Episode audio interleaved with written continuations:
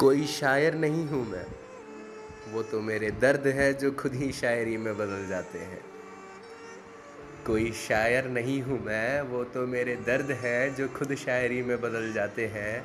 हर क्या कहूँ मैं तुझसे?